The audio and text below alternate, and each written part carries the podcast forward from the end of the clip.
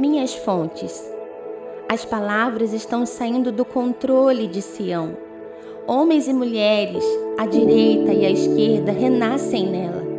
O Eterno registra os nomes no seu livro: este aqui, este outro e mais este, todos renascidos bem aqui.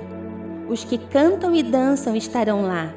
Todas as minhas fontes estão em ti. Salmos 87, 5 e 7. As fontes são mananciais que jorram água, são pontos de partida de onde flui algo interminável. Assim são as fontes que nascem de nós. E para cada fonte temos uma responsabilidade, um protocolo diante de Deus para cumprir. Eu sou responsável pela fonte da minha fala, pela fonte dos meus sentimentos, pela fonte dos meus comportamentos e de todas as outras fontes que jorram de mim. Deus é entronizado quando todas as minhas fontes estão nele, quando ele é meu ponto de partida. Interessante que Salmos 22 diz que o Senhor está entronizado no meio dos louvores do seu povo. Mas, se eu reclamo, quem passa a ser entronizado? Quando eu me queixo e me lamento, quem eu entronizo?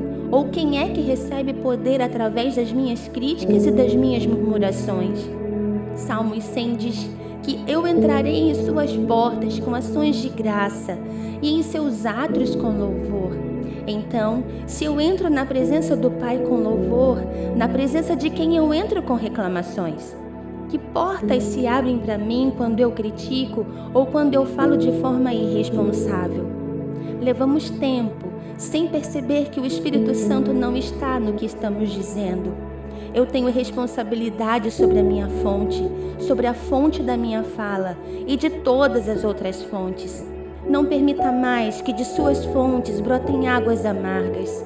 Se todas as minhas fontes estão em Deus, minhas águas irão curar, irão fazer brotar novas sementes e irão transformar lugares desertos em mananciais. Eu decido hoje que minhas águas serão agentes de cura, transformação, frutificação, ativação e restauração. Todas, todas as minhas fontes estarão em ti.